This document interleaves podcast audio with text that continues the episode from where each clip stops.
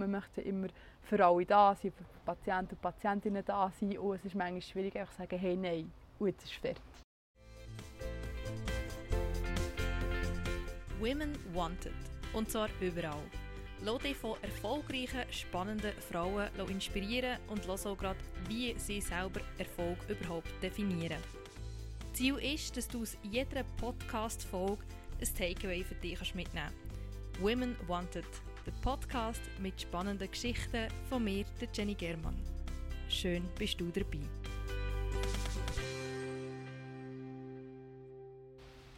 Der Job von dieser Person, die neben mir hockt, war in letzter Zeit auch ein bisschen präsenter als andere. Und oft ein grosses Diskussionsthema. Alessia Gamba ist nämlich Pflegefachfrau. Auch schon vor Corona war das ein Beruf, der für fehlende Ressourcen und nicht die besten Arbeitsbedingungen bekannt war. Alessia ist trotzdem mit Liebe und Seele dabei, tut gerne Lehrlinge aus und sich selber auch immer wieder weiterbilden. Sie kämpft aber auch dafür, dass sich etwas ändert und ist so zum Beispiel auf Instagram sehr aktiv und setzt sich dort oder auch allgemein sehr für soziale Gerechtigkeit ein. Alessia, cool, dass du dich bereit erklärt hast, Teil von meinem Podcast zu sein. Danke vielmals für die Einladung, ich freue mich sehr. Gut, dann starten wir doch gerade. Was ist für dich das absolut Beste an deinem Job? Das Beste in der Pflege zu arbeiten ist auf jeden Fall der Kontakt mit den Patienten und mit den Patientinnen es ist sehr schön, sie zu begleiten äh, auf ihrem Weg, der Beziehungsaufbau und dass man im besten Fall auch sieht, wie es ihnen jeden Tag besser geht. Äh, das Spannende natürlich auch die ganze, ähm, ganze Krankheitsverlauf und die ganze Medizinaltechnik, die auch zu meinem Job gehört und die einfach auch mich fasziniert. Hast du irgendeine bestimmte Erinnerung gerade, ein bestimmtes Erlebnis, das dir mega geblieben ist, so etwas besonders Schönes? Ähm, schöne Erlebnisse gibt es viel, wenn man auch an einem strengen Tag mit Patientinnen und Patientinnen zusammen kann lachen kann, äh, wenn man auch in stressigen Situationen ein Lächeln überkommt, wenn man auch das Verständnis und die Empathie der Patienten und Patientinnen spürt. Ähm, ja, es, ich habe jetzt kein äh, konkretes Beispiel, aber wirklich alle schöne Erlebnisse, die ich schon mit ihnen haben durfte. Ist es auch so, dass du in Momenten, die dann vielleicht eher schwieriger sind, oder ich nehme an, es gibt sicher auch sehr tragische Schicksale, die du irgendwie mitbekommst durch deinen Job, hilft dir das, dass es immer wieder auch gut geht, oder wie gehst du mit, mit eher schwierigen Momenten um? Ähm, schwierige Momente gehören zum Alltag, ähm, Todesfälle, Schicksalsschläge, von den Patienten und Patientinnen. Äh, mir hilft sehr fest der Austausch im Team, dass man über das kann reden kann, ähm, dass man wie einen Boden hat, wo das, dass man mit jemandem kann reden kann, der einem kann auffallen in diesen Momenten. Ähm, und das hilft mir sehr.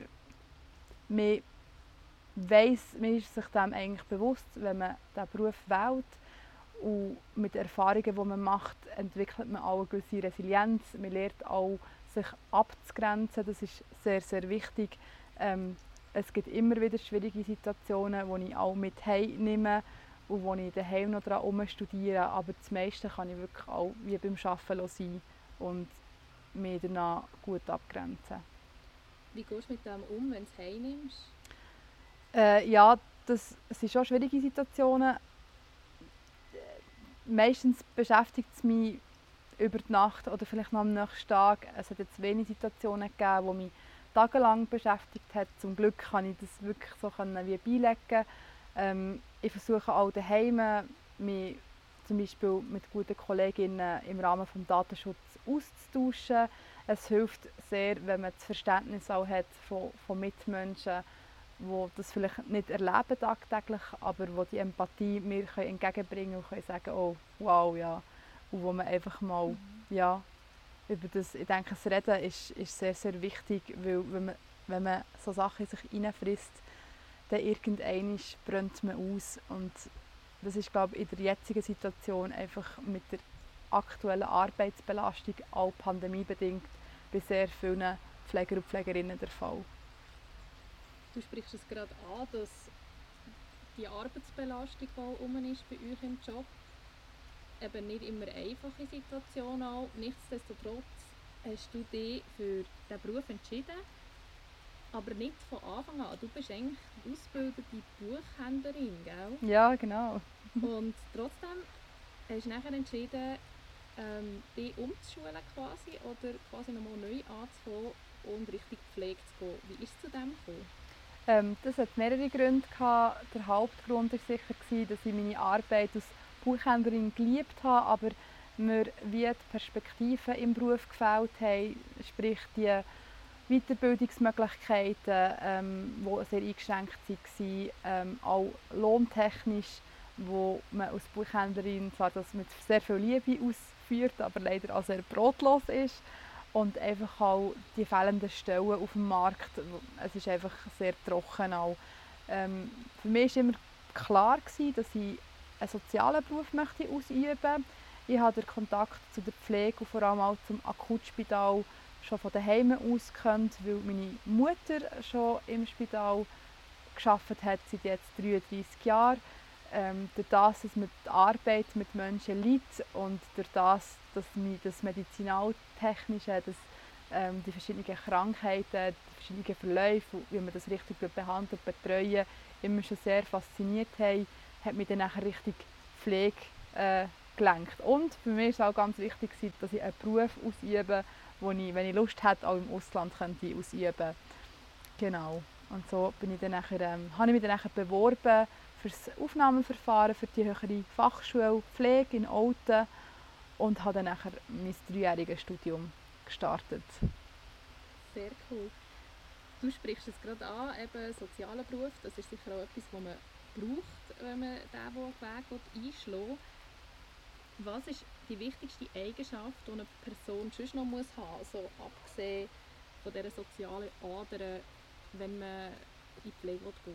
Also man muss ganz klar eine gewisse Belastbarkeit mitbringen aufgrund vom, vom Stress, aufgrund von eben ganz schwierigen Patientensituationen äh, und Schicksalsschlägen. Man muss sich abgrenzen man muss sehr viel Empathie und Verständnis aufbringen. Man muss auf Menschen können eingehen und sich auf gewisse Situationen können einlassen ähm, man, muss, teamfähig sein. Man arbeitet je nachdem in einem grossen Team. Zusammenarbeit ist ausschlaggebend auch für ein gutes Teamverhältnis und allgemein auch für eine gute äh, Pflegequalität, wo, wo man bietet. Ähm, und ganz viel Geduld muss man auch haben. Das ist wirklich etwas sehr Wichtiges. Ja, das ist Geduld. Eigenschaft, die ich nicht mitbringen würde.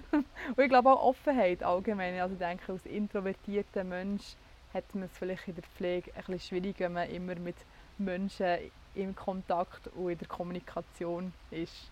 Also man muss wirklich auch ein bisschen aus sich rauskommen. Vielleicht gerade zu diesem Punkt und gerade so der Kontakt zu Menschen, das ist ja manchmal sehr, sehr ein intimer Kontakt, auch, den dort haben. Gibt es bei dir noch Situationen, die doch auch nach all diesen Jahren dir irgendwie noch unangenehm sind? Ähm, es gibt sicher verschiedene Situationen, wo ich mich muss abgrenzen wenn es zum Beispiel um das Thema Ekel geht. Ähm, das ist sicher ein sehr grosses Thema in der Pflege. Ähm, sich dort ja, das in diesem Moment können professionell zu bleiben und das dem Patienten oder der Patientin nicht können zeigen obwohl einem das persönlich vielleicht total gruset ähm, oder auch sehr unangenehm ist. Was mir persönlich, was ich immer wieder ähm, antreffe, sind sehr emotionale Situationen, wo es eben zum Beispiel um einen ganz ähm, schlimmen Schicksalsschlag geht. Gerade bei jüngeren Patienten und Patientinnen, wo ich selber manchmal auch äh, muss wirklich professionell bleiben, manchmal sogar auch gegen Tränen ankämpfen, ähm, einfach auch um stark zu bleiben für die betroffene Person und einfach auch eine gewisse Professionalität können auszustrahlen. Mhm. Du hast äh, Patienten und Patientinnen von klein bis gross? Ähm, nein, ich habe, wir betreuen nur Erwachsene. Ähm, dort mhm. bewegt, bewegt sich vom Alter her schon eher äh, 60 plus. Wir haben aber auch äh, in den letzten Monaten und jetzt auch in der Covid-Pandemie sehr viele junge Patienten und Patientinnen betreut, zum Teil mit sehr ähm, schlimmen Krankheitsverläufen, sei das eine Krebserkrankung, ähm, oder auch eine Covid-Erkrankung. Ähm, und da haben wir wirklich auch zwischen 35 und 50 ähm, Patienten und Patientinnen betreut, die zum Teil nachher auch verstorben sind, ähm, ja, wo sehr belastend ist. Nicht nur für mich, sondern auch eine belastende Situation dann nachher auch für das ganze Team. Ja, Corona ist in aller Munde immer noch, nach wie vor, außer bei mir bei der letzten Podcast-Folge. Fühlst du dich von der Gesellschaft genug wertgeschätzt? Das war ja damals Titel, äh, wo alle irgendwie applaudiert haben für euch. Ähm, ja, hast du das jetzt toll gefunden? Hey, wow, wir werden mal sehen. Oder dann so, ja gut, äh, wegen dem habe ich gleich nicht mehr Geld. also grundsätzlich habe ich das von der Bevölkerung eine sehr schöne Geste gefunden, gerade in dieser schwierigen Zeit, dass man hier wie ähm,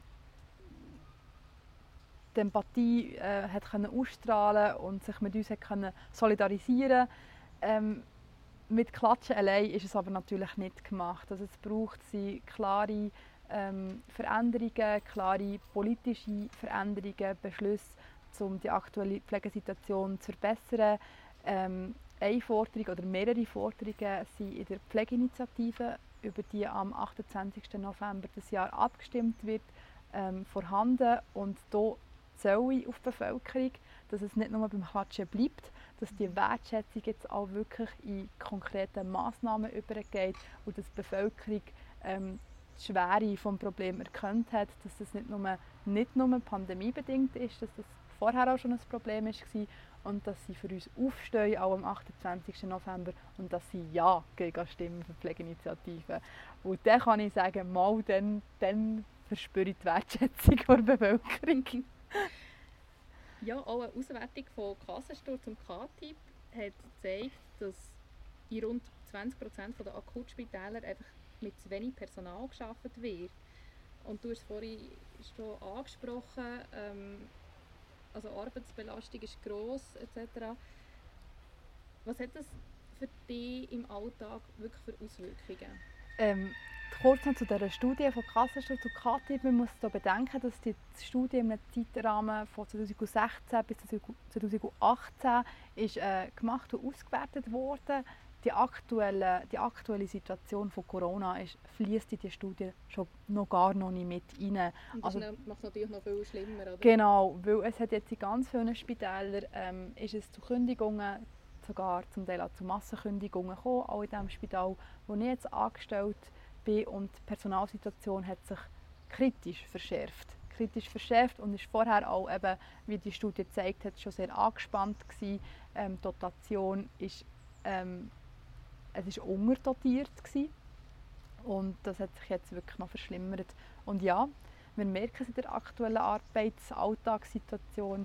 Wir merken, dass äh, immer wie mehr Mitarbeiter und Mitarbeiterinnen ausbrennt sind, ausgelaugt sind äh, sich fragen, warum, warum sie diesen Beruf noch machen. Sie machen es zwar gerne, sie arbeiten sehr gerne mit Patienten und Patientinnen zusammen und, und üben diesen Beruf gerne aus, aber zu welchem Preis? Also für den Lohn, den wir haben, der für die Verantwortung, die wir tagtäglich tragen, nicht, nicht gerecht entlöhnt ist in meinen, in meinen Augen, ähm, gehen sie zum Teil physisch und psychisch äh, ja, kaputt, kann man sagen. Wenn du von heute auf morgen etwas könntest ändern, was wäre das?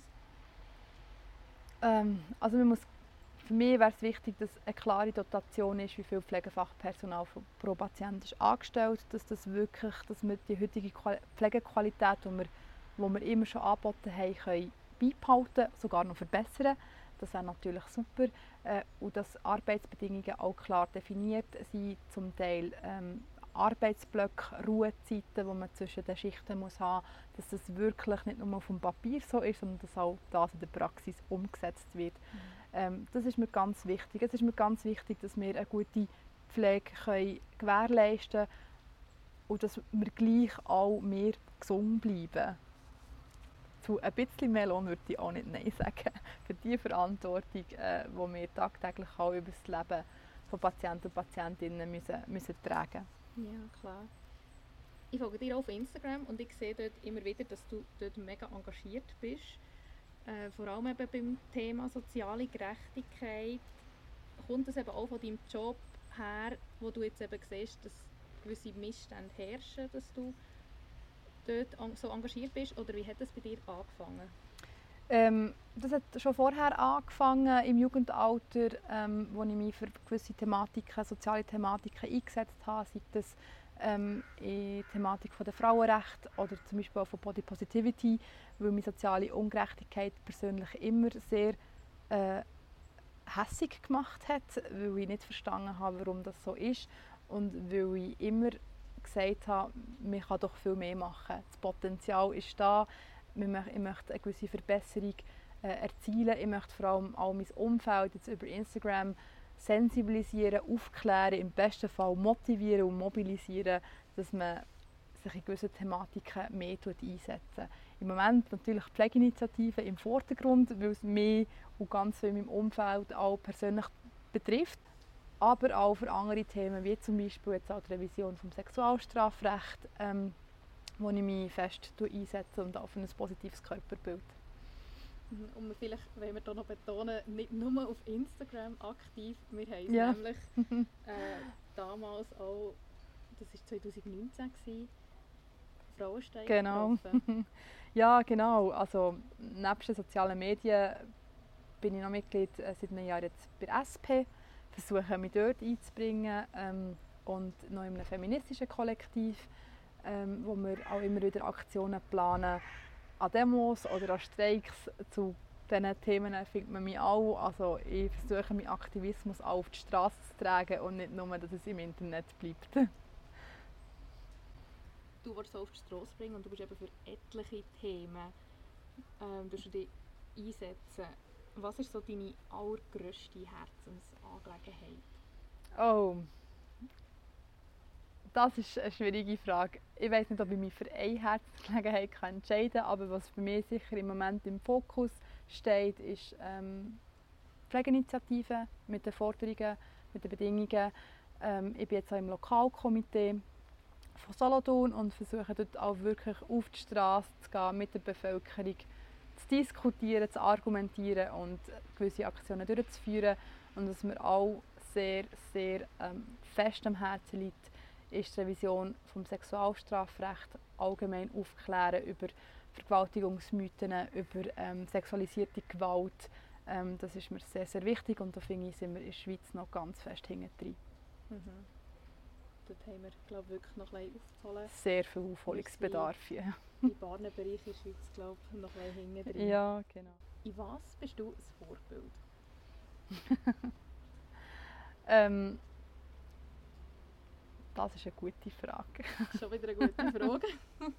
also mir ist persönlich sehr wichtig, dass ich in meinem Job ein Vorbild kann sein kann für meine Lernenden, dass ich ihnen viel kann auf einem Weg mitgeben ähm, ihrer Ausbildung in Sachen Patienten und Patientinnen betreuen, Empathie zeigen, ähm, Verständnis zeigen in gewissen Situationen, dass sie können qualitativ und professionell gut arbeiten können ähm, dass sie ihren Job gerne machen und dass sie mit Lebensfreude auch können arbeiten und, und die Ausbildung erfolgreich bestehen. Ich versuche hier immer als gutes Vorbild voranzugehen und sie so gut wie möglich zu unterstützen.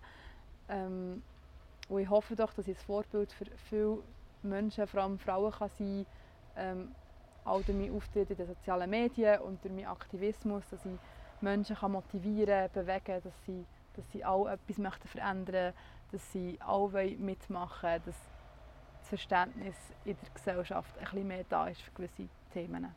Mhm. Du hast jetzt gerade gesagt, was, was du deinen Lernenden mitgibst, wo du mit ihnen eben gerade selber schon unterwegs bist, wo ja schon begleitest. Was würdest du jetzt einer jungen Frau mitgeben, die sich für Pflege interessiert, aber nicht so weiss, was sie will, weil eben nicht ganz einfach im Moment, der Beruf, oder eben viele Sachen, die nicht ganz, äh, das haben wir vorhin diskutiert, super laufen, wo es doch auch Änderungen braucht. Was würdest du so einer Person mitgeben oder sagen? Ähm, also ich würde ihr sicher klar sagen, dass es ein Beruf ist, wo man belastbar muss sein dass es nicht einfach ist, aber was mir persönlich sehr, sehr wichtig ist, dass jemand in diesem Beruf immer authentisch bleibt, dass jemand immer ähm, kommt mit Freude arbeiten, dass, es, dass immer der Patient und die Patientin im Fokus steht und dass man eigentlich alles, was man macht, äh, dafür da ist, dass man eine gute Pflegequalität kann anbieten kann. Und, und ja, dass man sich selber bleibt, auch im, im Beruf. Mhm. Authentisch und sicher auch eine starke Persönlichkeit muss man sein, weil man eben die Belastbarkeit Ja. muss, muss haben. Ja, auf jeden Fall. Und dass man für sich einsteht. Ich denke, viele Pflegefachleute die sind sich nicht gewöhnt, aufzustehen und, laut zu sein. Und die sind sich einfach gewöhnt, einfach auch, weil sie so ein den, den Charakter haben, um ich gebe und viel Nächstenliebe und, und immer zu anderen schauen, schauen sie manchmal nicht so auf sich selber und stehen auch nicht so für ihre Rechte ein und sie sich das glaube auch nicht gewöhnt. Und das würde ich glaube wirklich sagen, hey, stang auf, wenn dir etwas nicht passt, wehr dich. Sei das bei einem, bei einem Bewerbungsgespräch, bei einem Lohngespräch oder ähm, wenn etwas nicht gut läuft, auch auf der Abteilung, auf der Station, dass man wirklich aufsteht und sich wehrt. Dass man für sich selber einsteht. Ich denke, das können viele aus der Pflege nicht so gut. Und das fällt mir manchmal auch schwierig, weil man möchte ja immer wie das Beste geben und man möchte immer für alle da sein, für Patienten und Patientinnen da sein und es ist manchmal schwierig, einfach zu sagen, hey, nein, und jetzt ist fertig. Man ist in diesem Care-Modus Ja, oder? genau, genau. Mehr, mehr geben als nehmen. Genau. Mhm. Wir haben es vorhin davon gehabt, von was du eben anderen würdest mitgeben würdest, die sich für den Beruf interessieren. Was würdest du deinem jüngeren Ich sagen? Also wenn jetzt du Hm. Tini Alessia würdest treffen, was würdest du ihr mitgeben? Vielleicht nicht unbedingt auf den Beruf bezogen, sondern. Ja, selbstbewusster zu sein. Und, und sich nicht abdrücken irgendwie wirklich für, wenn man etwas möchte machen und wenn einem etwas gefällt und wenn man das möchte anlegen und, und sich nicht fangen la- la- beeinflussen einfach das machen, was einem Freude macht und nicht fest darüber nachdenken, was jetzt, was jetzt vielleicht andere davon halten. Dass man wirklich das Selbstbewusstsein kann leben kann und dass man authentisch kann sein kann. Und das würde ich glaube meinem, meinem Teenie-Ich mitgeben. Weil das war ein Prozess gewesen, bis zu dem Weg, wo ich jetzt bin. Und das war nicht immer einfach. Gewesen. Und es wäre glaube ich, einfacher gewesen, wenn ich von Anfang oder es wäre sicher anders gekommen, wenn ich von Anfang an das gewusst hätte, was ich jetzt weiss. Aber ich glaube, das ist auch der Sinn und Zweck des Prozesses. Aber wenn es ein früher wüsstest, Ja, andere Leute, die das jetzt hören und vielleicht noch Teenies sind, die, die das vielleicht reflektieren und die sich jetzt schon mit gewissen Sachen auseinandersetzen, vielleicht. die bei uns zwei ein später ist. Obwohl ich muss jetzt sagen, ich sehe jetzt auch bei meinen Lernenden, die im ersten, zweiten Lehrjahr, 15, 16, 17, ist ganz eine andere Generation, die sind ganz anders vernetzt und die ganz anders denken. Und da habe ich aber Hölle Freude, wenn sie zu mir kommen und mich über einen Frauenstreik fragen und sagen, oh, das finde ich mega cool und das möchte ich auch machen. Und ich sage, ja, Mhm. gut, macht das, macht das, was euch Freude macht, setzt euch ein, seid kritisch und reflektiert das, was ihr tagtäglich macht. Und ich finde, das, was ich jetzt erlebe mit meinen Lernenden, kann ich sagen, ich bin stolz. Sie machen das halt gut.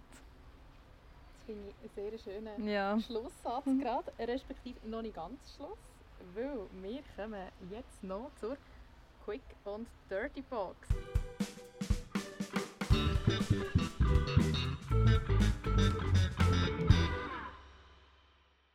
Welches Buch hat dich inspiriert? Welches Buch hat mich sehr inspiriert? Es haben mich sehr viele Bücher inspiriert. Vor allem Bücher, wo starke, unabhängige Frauen in der Hauptrolle sind. Zum Beispiel von der Federica De Ich Cesco. habe genau gedacht. Gerade, in meinen. Kinder- und Jugendjahren habe ich das sehr viel, äh, sehr viel gelesen. Ähm, allgemein wirklich starke Frauencharaktere in Büchern, Mhm. die mich immer wieder inspiriert und fasziniert haben. Ich glaube, Federica De Cesco hat bei mir auch mega die Reiselust Ja, geweckt, so die sehr. In anderen Kulturen und Sehr. so, ja.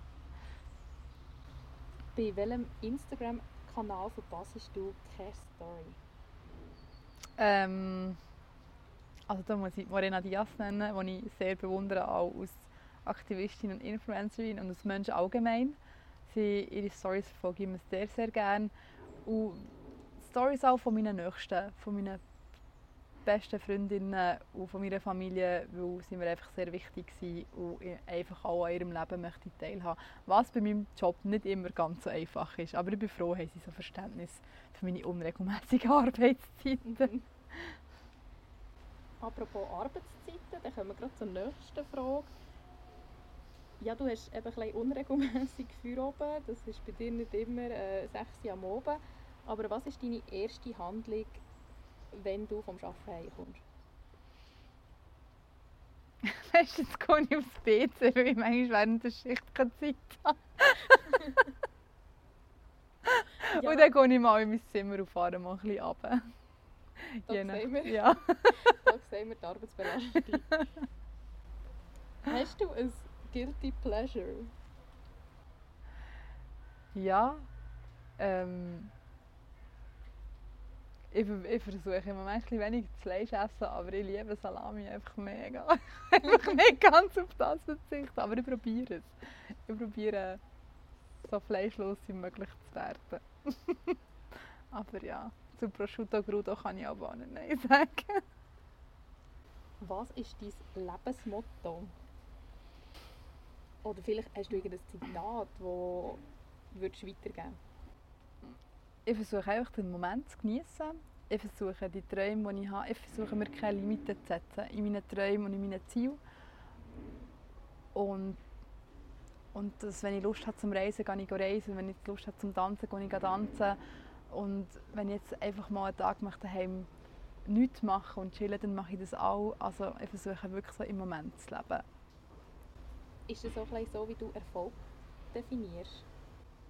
Auf jeden Fall, für mich ist Erfolg, wenn man für etwas wirklich brennt, wenn man etwas mega gerne macht, egal was man macht. Ich denke, wenn man so authentisch bei der Sache ist und mit Lebensfreude dahinter, dann spüren das die Leute, die mit dir zusammen leben oder arbeiten. Und dann spürst du das auch, dann hast du Freude. so, genau. Jetzt die nächste Frage, bin ich nicht gerade sicher, ob du sie eh schon quasi beantwortet hast. Bist du Träumerin oder Realistin? Ah, ich glaube ein bisschen beides. Ich glaube, ich bin doch sehr bodenständig und habe, und habe gewisse Ziele im Leben, die ich, die ich auch möchte erreichen möchte. Und gleich manchmal schweife ich ein bisschen ab und denke, ah, wenn ich doch jetzt einfach irgendwo auf Lappland gehe und, und ein bisschen mit Huskies leben oder irgendwo in Peru. Und also ich bin da manchmal ein bisschen im Zwiespalt. So, manchmal sehr realistisch, manchmal aber trifft ich irgendwo ab. Und ich versuche da noch ein bisschen den Ausgleich oder die Balance zu finden, sozusagen. Also so, wir kommen zum, zur letzten Frage quasi, respektive es ist nicht eine Frage, sondern du doch bitte schnell den Satz vervollständigen. Frauen sind für mich Frauen sind für mich Genossinnen. Frauen sind für mich Vorbilder. Frauen sind für mich Menschen, die mich faszinieren und inspirieren. Und Frauen, meiner Meinung nach, finde ich wichtig, dass wir uns gegenseitig unterstützen, dass wir uns gegenseitig supporten und dass wir füreinander einstehen und nicht einander abdrücken. Weil ich denke, gemeinsam können wir viel, viel mehr erreichen. Sei das im Privaten, sei das bei der Arbeit oder in der Politik. Ich denke, venceremos, wie Tamara Funicello würde sagen. Ich denke, indem dass du jetzt hier so viel erzählt hast, bei mir im Podcast, hast du schon sehr viele Frauen können inspirieren und ich hoffe, ein paar können von dir etwas mitnehmen. Merci vielmals, dass du da warst.